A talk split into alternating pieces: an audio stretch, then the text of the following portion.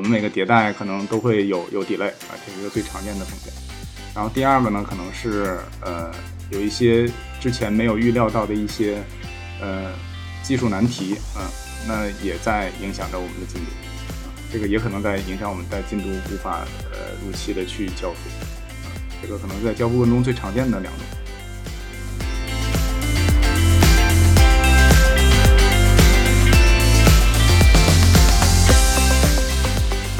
所以我觉得就两个点吧，一个是说它的不确定性，它有可能会发生，对吧？再有一个就是它确实有一些不良的影响，一旦发生了之后，它这个后果其实是我们不愿意接受的。所以我觉得从这两个点，一个是说我们得想办法去降低这个风险发生的概率，要么不发生，对吧？其实也不会有问题。那么还有一些可能就是说，我们觉得其实我们也很难去想什么好的办法让它不发生。那么是不是可以让它发生之后产生的影响尽量小？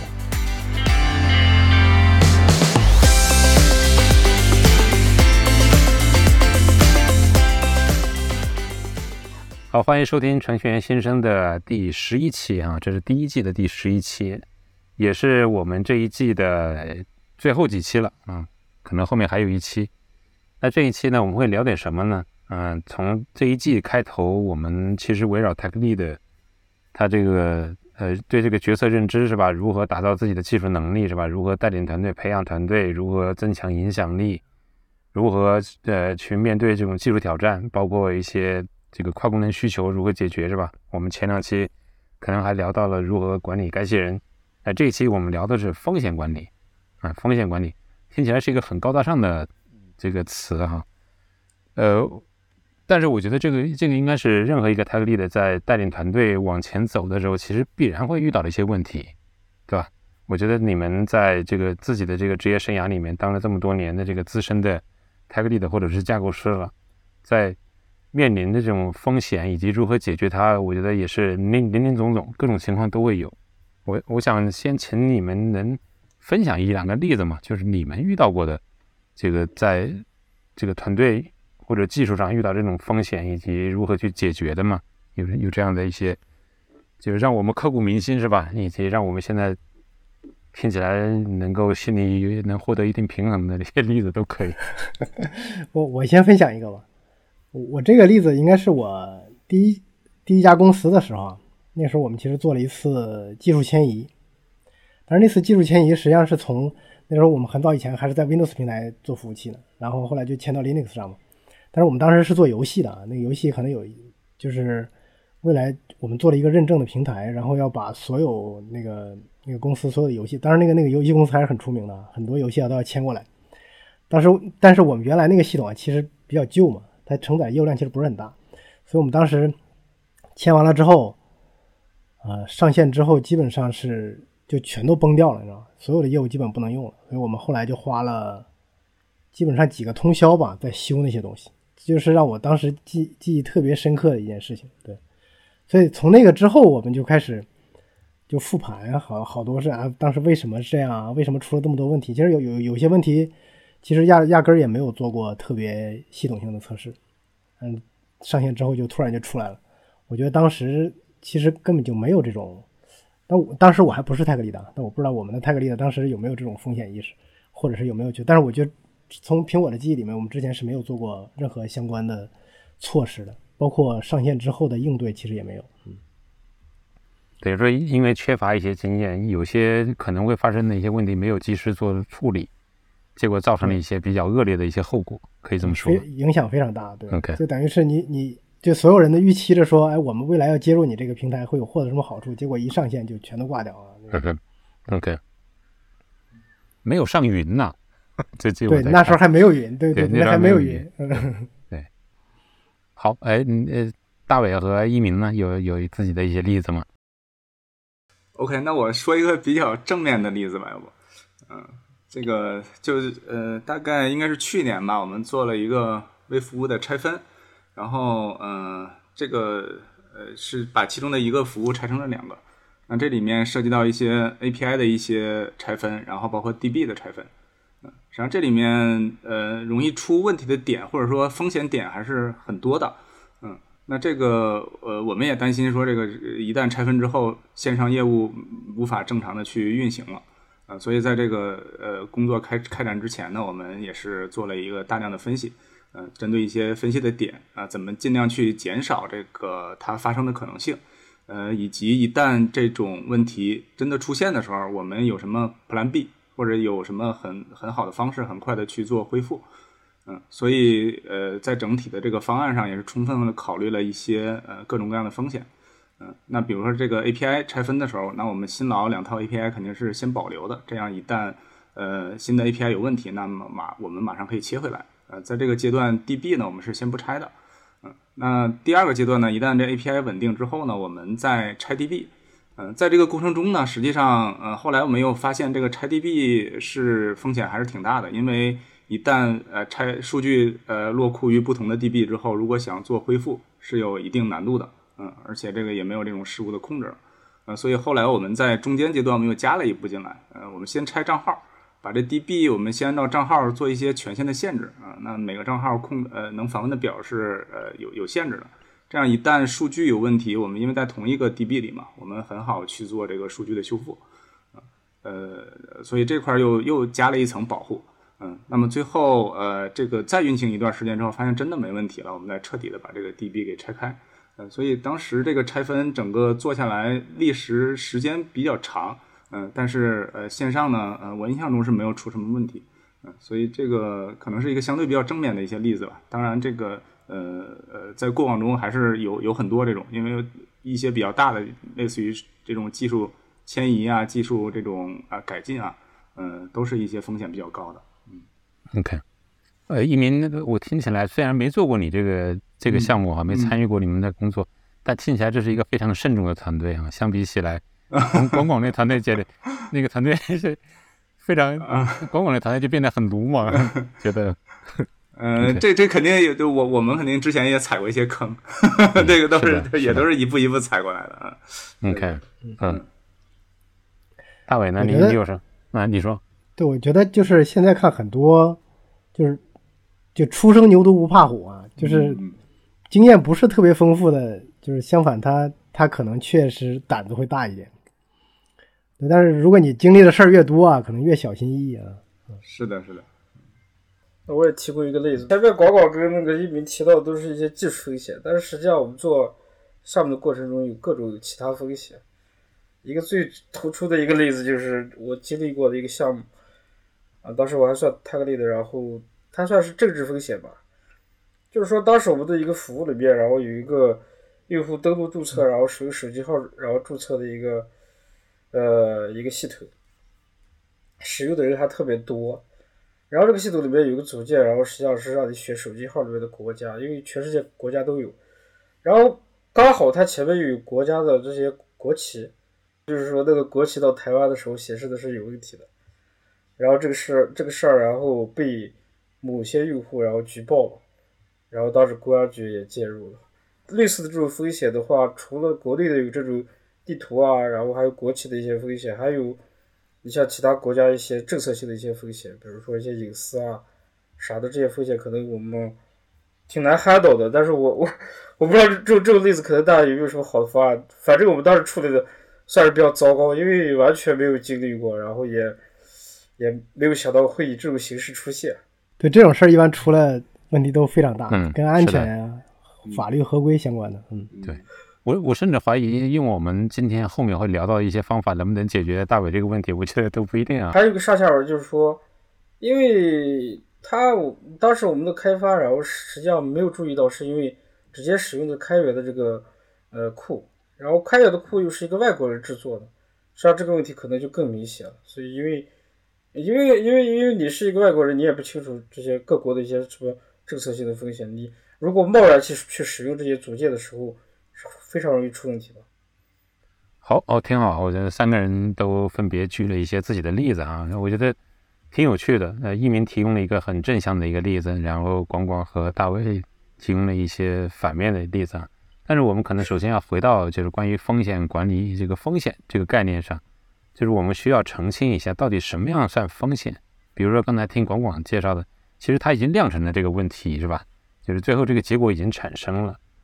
而移民这个例子呢，其实说白了就是在知道问题可能会发生之前，做出种种的缜密的安排，一轮又一轮是吧？一些准备，然后避免这个问题发生，对吧？那大伟那个其实也是类似于广广的，就是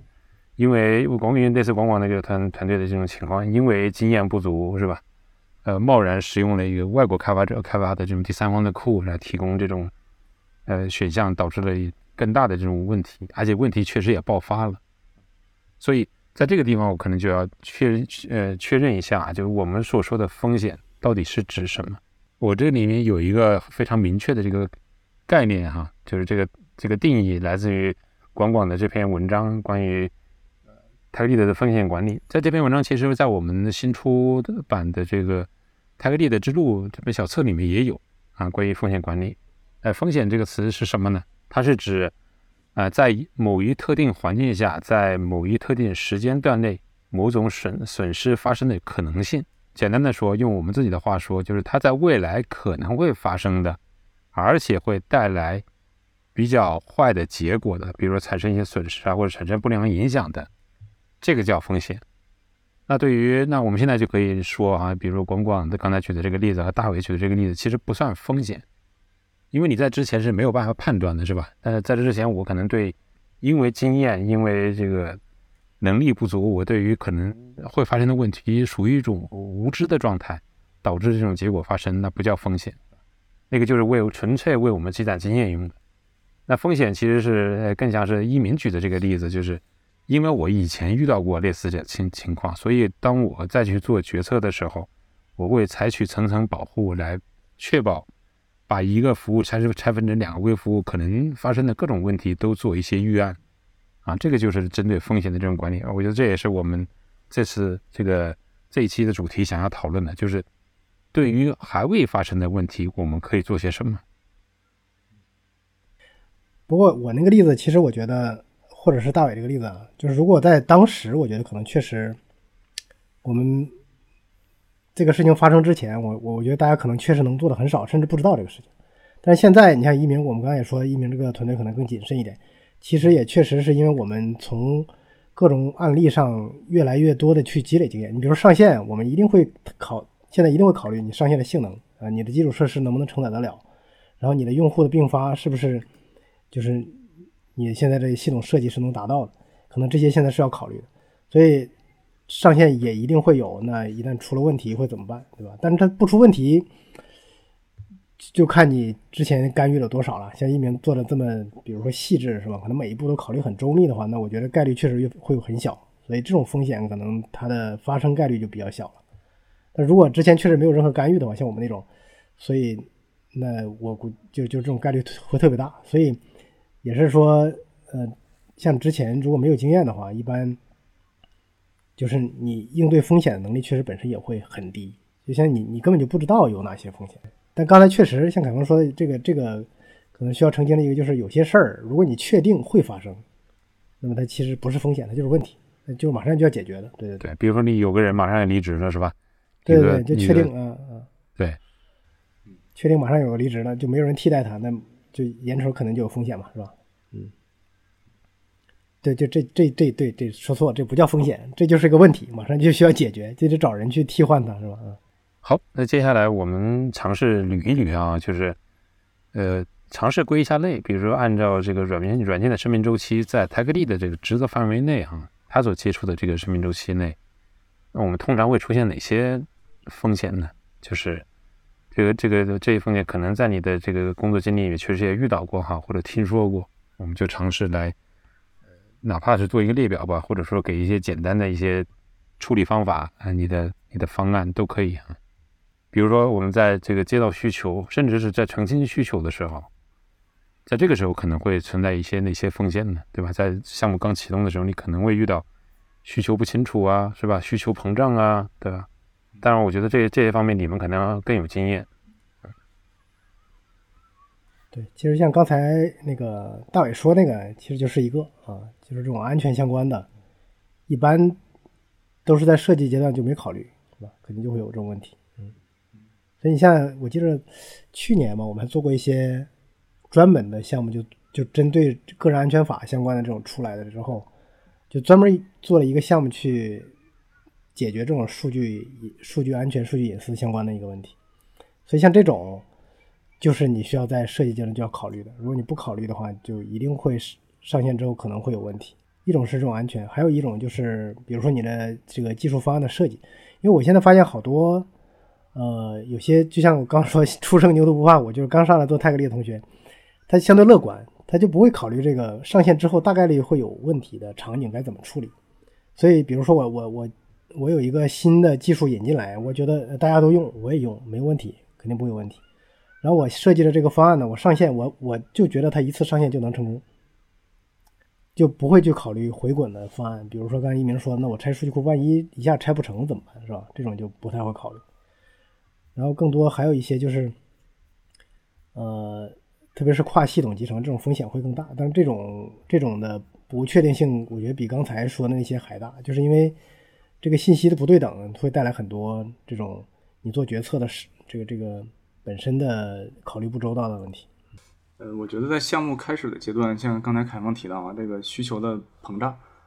实际上按照刚才的定义，就是我们咬文嚼字来看的话，实际上像那个需求的膨胀它是一个问题，对吧？但是可能会造成我们做不完，或者说我们会造成我们有 delay 的可能性，那这就是一个风险。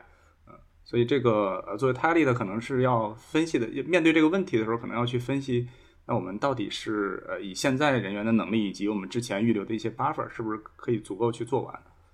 那如果说这个发生的可能性做不完的可能性很小，那我们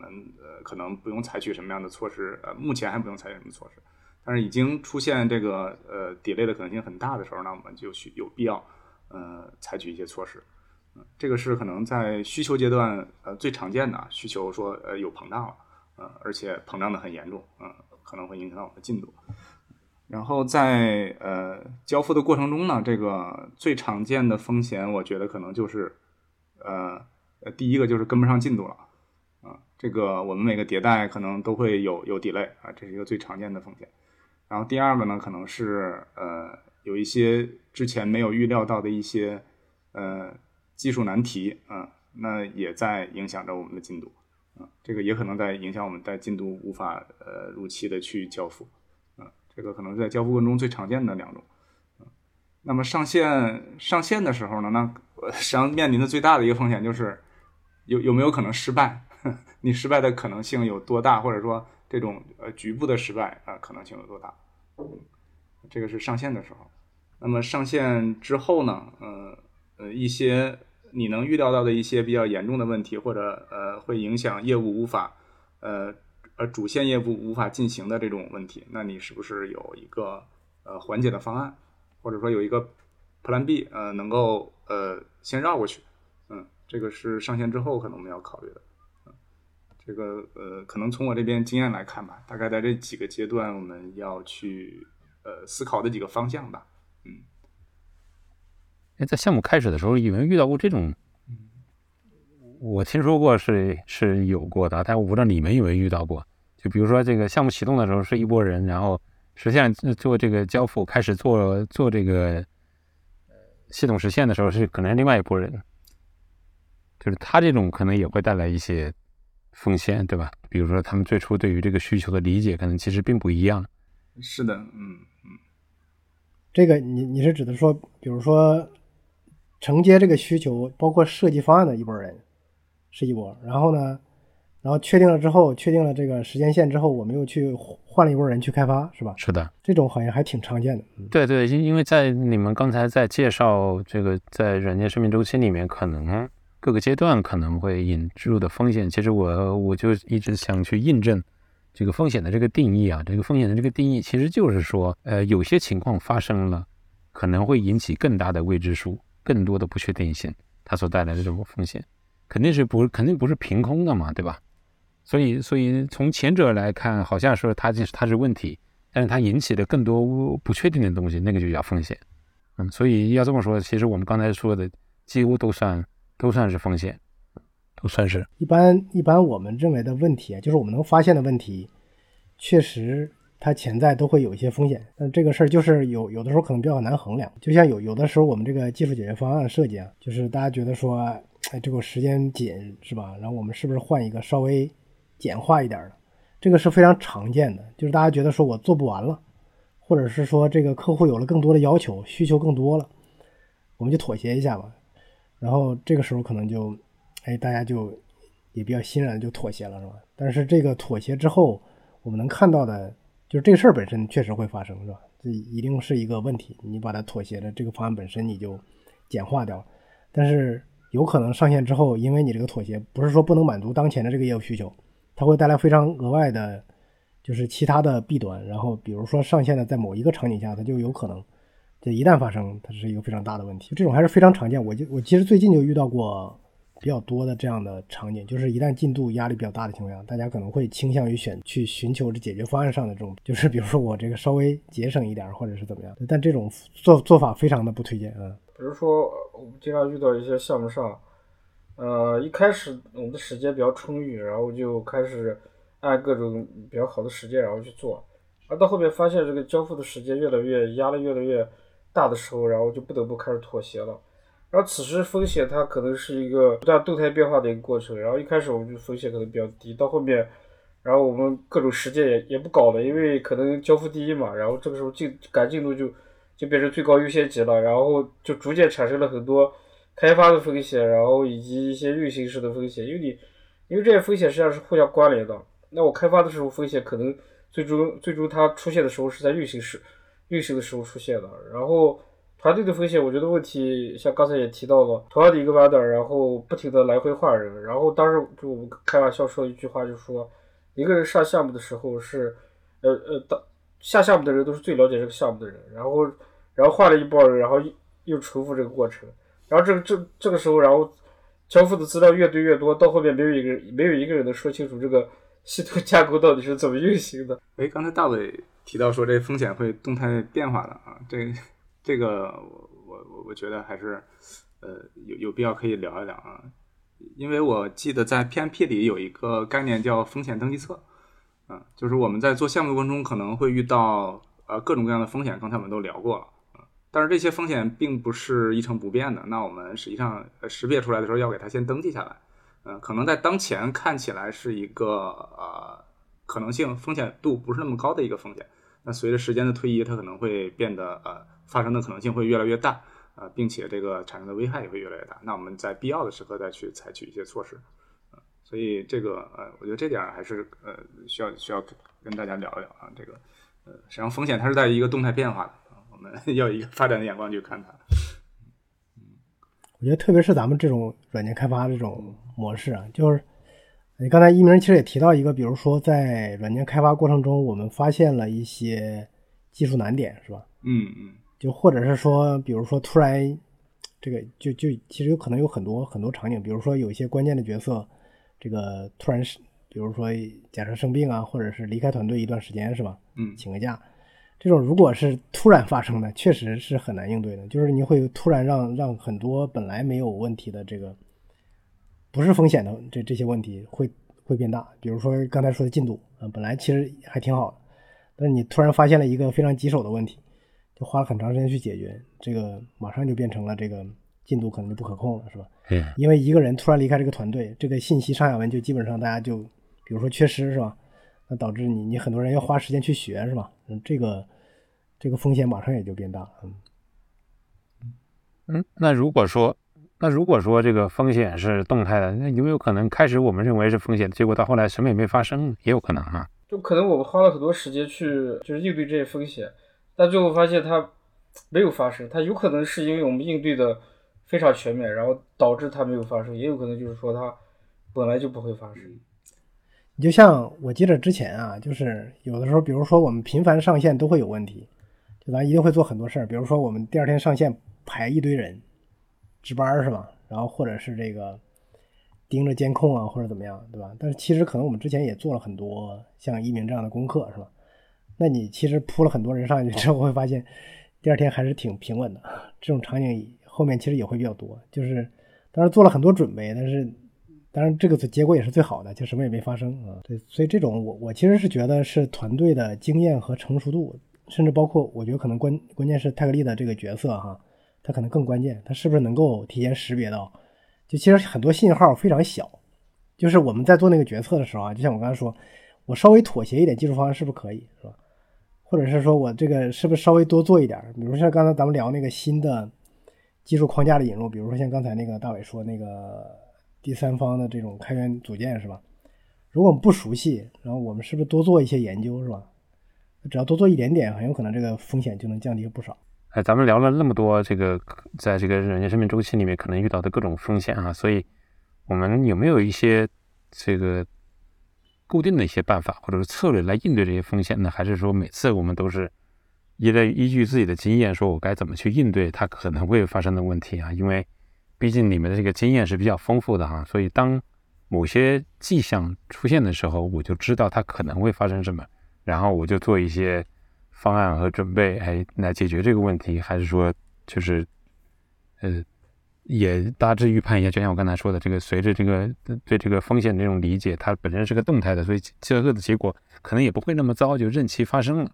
对吧？我们有没有一套比较相对来说比较稳定的一套小的框架来解决可能存在的风险，或者说如何去应对这个风险呢？这个正好在广广的这个文章里面其实也有提到哈，广广你要不简单介绍一下？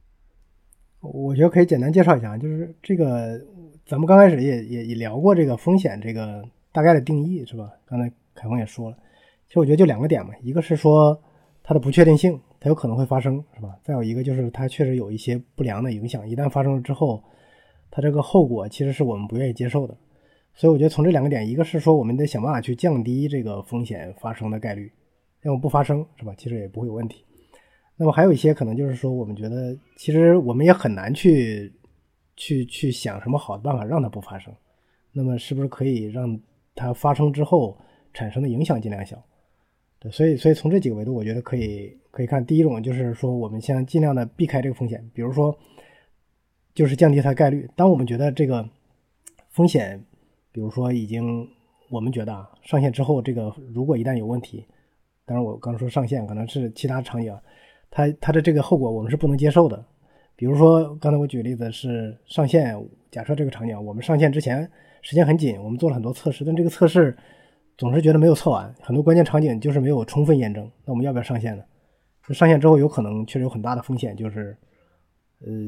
其实你是没办法接受，你是不可预期的。但这种场景下面，其实我们是建议不上线的。你不如就把这个事情测得更加完善一点，你觉得有信心了再上，是吧？这时候其实我觉得其实在降低这个概率发生，就是你做了更充分的事情。对，像避开的话，一般就是一些风险非常大，然后我们想去减少它发生的概率，或者去处理这个难度也很大。那这种事情说白了就是风险很高，但是收益又不是很大的那种情况，我们就尽量去避开。打个比方，比如说我们做数据迁移，从旧系统向新系统去迁移。那有些数据可能业务价值并不是那么高，但是数据量又相当的大，对吧？那这种情况下它可能会造成我们在规定的时间内迁移不完，但是这数据进来呢，有业务价值又不是很高，那这种情况下实际上我们可以选择这种避开的方式。那我们这些数据我们就不签了，对吧？我们不做这种有风险收益又很低的事情。我觉得这种确实避开就风险很大，但是我们就真要上的话就可能没办法接受，是吧？对对对，其实就可以不做这个事情，暂缓一下。其实第二个还有一些就是那种就这风险你很难控制它不发生。就比如说我们经常说上线会出问题嘛，谁也不知道，对吧？第二天有可能上线就一定会出问题，所以这种场景下面我们只能是说这个风险你只能想办法去接受它，但是你要想可能一旦发生了之后我们怎么去解决这些问题。比如说刚才说上线真的会有大面积的问题，但是比如说我们是不是可以多安排一些人去值班，是看监控，甚至说我们提前去做一些预案。比如说你的基础设施崩了，或者是你的这个性能不好了，你是不是有一些回滚的方案？这些其实是我们可以提前去准备的，是吧？对，多投入一些资源去想一些方案去减轻这个影响。所以这概率可能不会降，但是这个影响范围我们是可以想办法把它缩到最低的。这个不知道一鸣和大伟有类似的例子吗？啊，这个刚才像光光提到的，第二天一般上线，第二天都会有值班的同学，值班的那个项目组的同事在，应对一些紧急的情况。对，另外一般在上线之前呢，我们对可能发生的问题，包括影响比较大的这种，实际上是心里会有一个判断的。那对一些可能发生的问题，可能我们已经有了一些预案了。那一旦发生，我们就是可以选择做一些事情。比如说像之前说的那个微服务的拆分，那一旦有的 API 没有迁移全，漏了几个，或者说有的 API 有问题，那我们可以通过一些方式能够很快的切回到老的这一套 API 上去。对，我觉得这种也算，反正有预案的都应该算。反正我觉得这种有一些预案的都可以，比如像基础设施未来可能会宕机，是吧？或者是就是很多项目上会为了未来基础设施可能会膨胀，它预先申请一堆放那，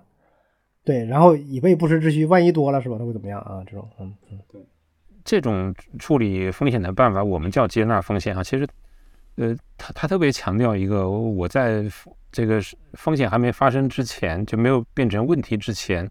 预先准备一些资源，不管是人呐，是吧？刚才一鸣提到的是会有这个，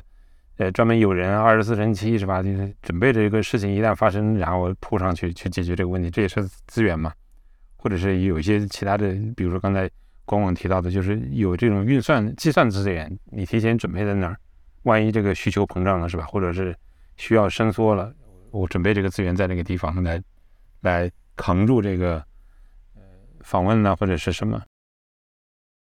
然后我觉得还有第三种，就是让这个可能性也减小，然后影响也减小。这种我感觉一般是发生在那些我们对当前这件事情的掌控力度不是特别强的时候。比如说我们引入一个新的技术框架，那项目上没有人熟悉，那你说它行还是不行呢？就是我觉得上线之后会不会有风险，这未知性就比较多，所以它可能风险就非常大。然后这种情况下，可能我们就要采取一些干预的手段，比如说我们做更多的 POC， 就是那个提前的一些验证，我们各种场景下都验证一下，是吧？然后甚至还有一些，比如说我们现在咱们公司经常会推荐的一些，我们在进交付之前做类似 Inception 这样的一个把需求细化的这么一个 workshop 一样的方式，其实也是类似这样的一种方式。对，还有刚才比如说我们说进度紧张的时候加人或者加班，其实这些也是在通过这种方式去干预的。说到这儿，我突然想到刚才我们提到那个，一旦有性能问题，我们可以临时很快的加资源，对吧？那这属于这个我们接纳风险，去出现问题的时候去解决。那如果是从缓和风险这个角度看呢，那我们可以在上线之前就把这个机器的这个给规格给它提升起来，对吧？那这样发生的问题就会小一点。对，这时候我们可以提前做一些事情。我来举个例子，你们看是不是啊？比如说这个团队现在正处于这个交付非常关键的时期，有一个核心人员离职了，然后我为了缓和或者减少这种风险发生的严重程度，以及减少风险发生的可能性，一方面劝他尽量延期离职，是吧？然后呢，还得赶紧调人过来去准备接手他的工作，是不是两手准备？是不是也比较符合这个缓和这种风险的这种方法呢？我觉得如果是说这个人确定离职了，可能就还是咱们刚才说的，那就不叫风险，是个问题。但是对我们经常会做的是什么呢？就是现在咱们团队也都讲梯队建设，是吧？就是每个人都有 backup， 就这种我觉得是在缓和你刚才说这种风险。对，就其实我们提前做了一些，我也不知道谁会离职，对吧？但是每个人都会有一个 backup 在那。对，我觉得可能从离职这个角度，像缓和风险，我们能做的就是平时多关心一些这个员工以及他个人发展的一些诉求吧，他个人的一些状态。那像接纳风险这个角度，就看，就像刚才说的这个梯队建设，对吧？一旦发生了影响，没那么大，是有人能马上顶上来的啊。这个降低风险产生的。对，我觉得咱们这种软件开发的这种，它有点偏知识性的这种，所以这个人的关键角色的这种离开或者是变动，其实还是影响比较大的。然后刚才咱们说了三种嘛，是吧？一个是从降低降低概率，一个是降低影响，还有一种是又能降低概率又能降低影响。当然还有一些，我觉得这三种基本上是我们如果想去干预或者想去做一些措施差不多就够了。当然还有一些就是风险确实影响也没有那么大，但我们也可以接受，就这种可能就要考虑性价比了，就我们提前做一些什么事情是不是有价值，如果没有价值可能这事儿就算了，就我们比如说忽视这个事情。当然我们刚才说比如说关键角色他非常重要，他离职了可能会产生很大影响，那当然不是所有的项目人都是这样的，是吧？所以其他的那些同事，这种非关键岗位的同学，我觉得这种离职或者是调换岗位它其实可能是一个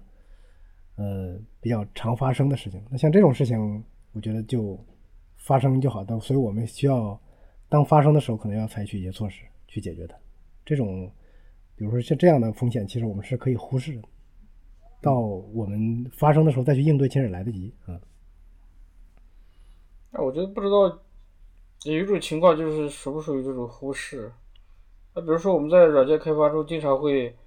过度设计，一开始去考虑到这个性能可能不行了，但是他也不清楚到底怎么这种程度就不行了，然后就上去做一番优化，然后但是像这个实际上是有成本的，然后那我们也有可能一种就是选择先不管它，然后等到它不行的时候再考虑加机器或者说是提升架构，然后去解决它的一些性能问题。他不清楚这里边算不算忽视，可能我觉得这个可能不太算，嗯。我觉得这种一般正确的做法可能你得先去做一些，就是你需求分析阶段你得大概知道嘛，就是你的并发呀，你的性能要求是什么。所以咱们可能常规的做法咱得做性能压力测试之类的，你行不行我们先要有数才能上线。就如果是刚才这种场景，我倒觉得可能如果真的大家觉得上线可能性能有问题，那可能要选第一种，这先不要上线，咱测好了再说，是吧？因为这个影响会比较大，所以我们经常在线上遇到的问题比较大的，要么就是基础设施宕机，是吧？整个环境不可用，要么就是比较严重的性能问题，就卡在那儿，基本上就动不了，基本上跟没法用是一样的嘛。就这种问题都很影响很大，所以它不属于影响范围比较小的事情。其实我理解这个忽视风险就是第四种处理风险的方式，是指我的理解可能是你知道可能有这个风险，但是你要去解决它，目前付出的成本太高，所以说等它风险发生的时候再说。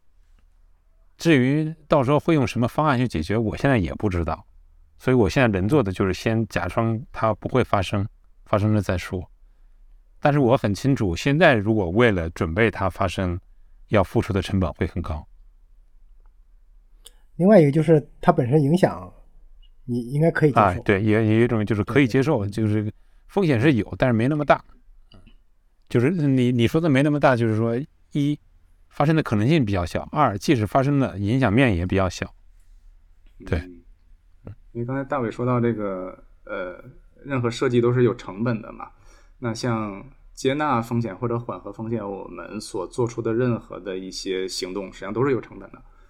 那像刚才提到我们分析它风险发生的可能性又很低，这个这个造成的影响又很小，那我们这种情况下确实就可以选择去忽视了。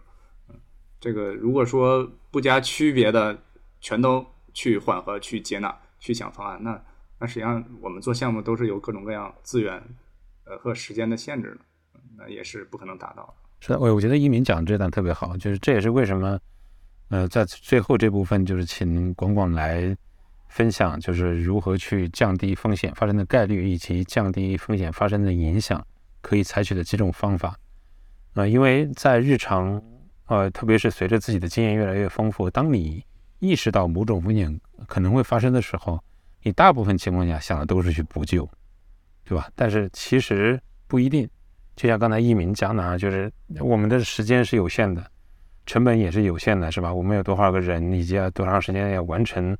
一些这个实现也好或者上线也好，你是有约束条件的。那就这个时候你是愿意去采取哪一种方法来对这个风险进行干预呢？还是说你就是不管它到时候再说呢？我觉得这个是需要经过一个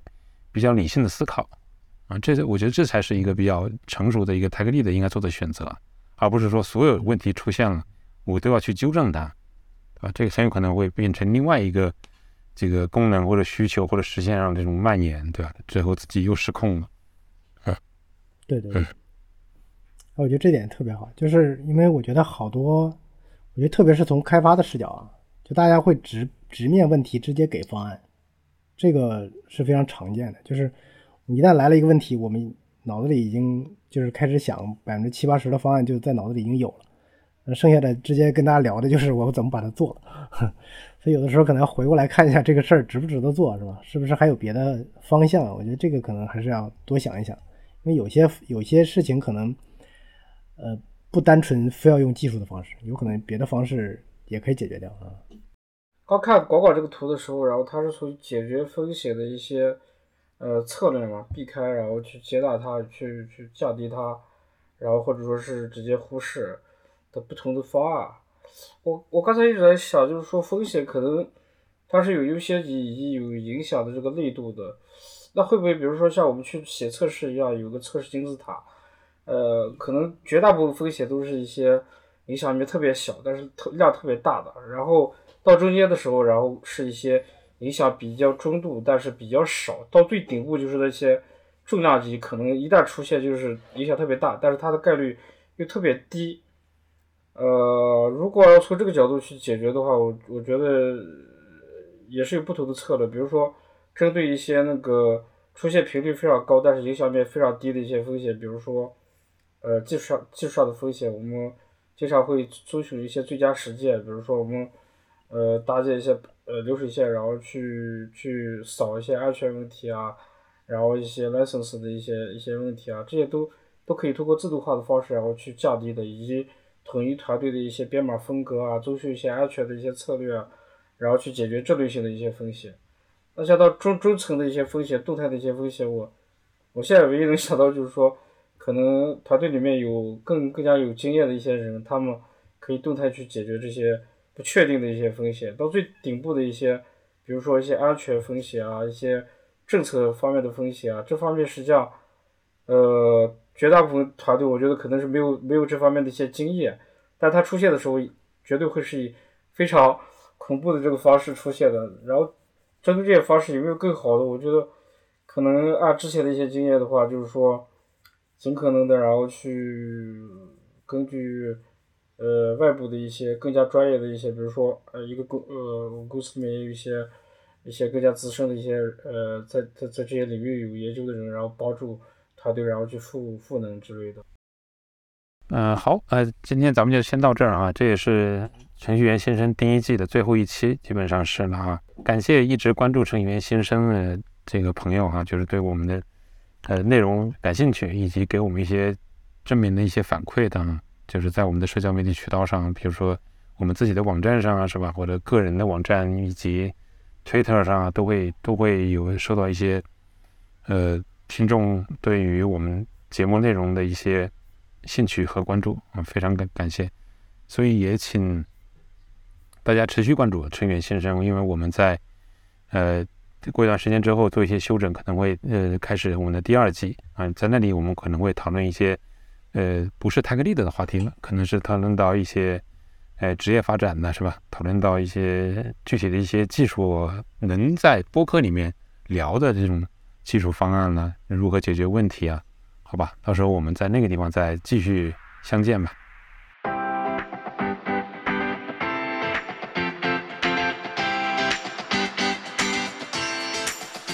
程序员新生的听众朋友，我在这里做个小广告，大家可能会注意到程序员新生这款播客自开播以来讲了不少关于 Tech Lead 如何成长的话题。我们几个主播除了能讲还能写，所以围绕这些话题我们写了一系列文章，还合成了一本电子书，